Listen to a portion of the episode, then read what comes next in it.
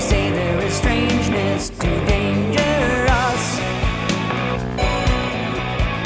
in our theaters and bookstore shelves.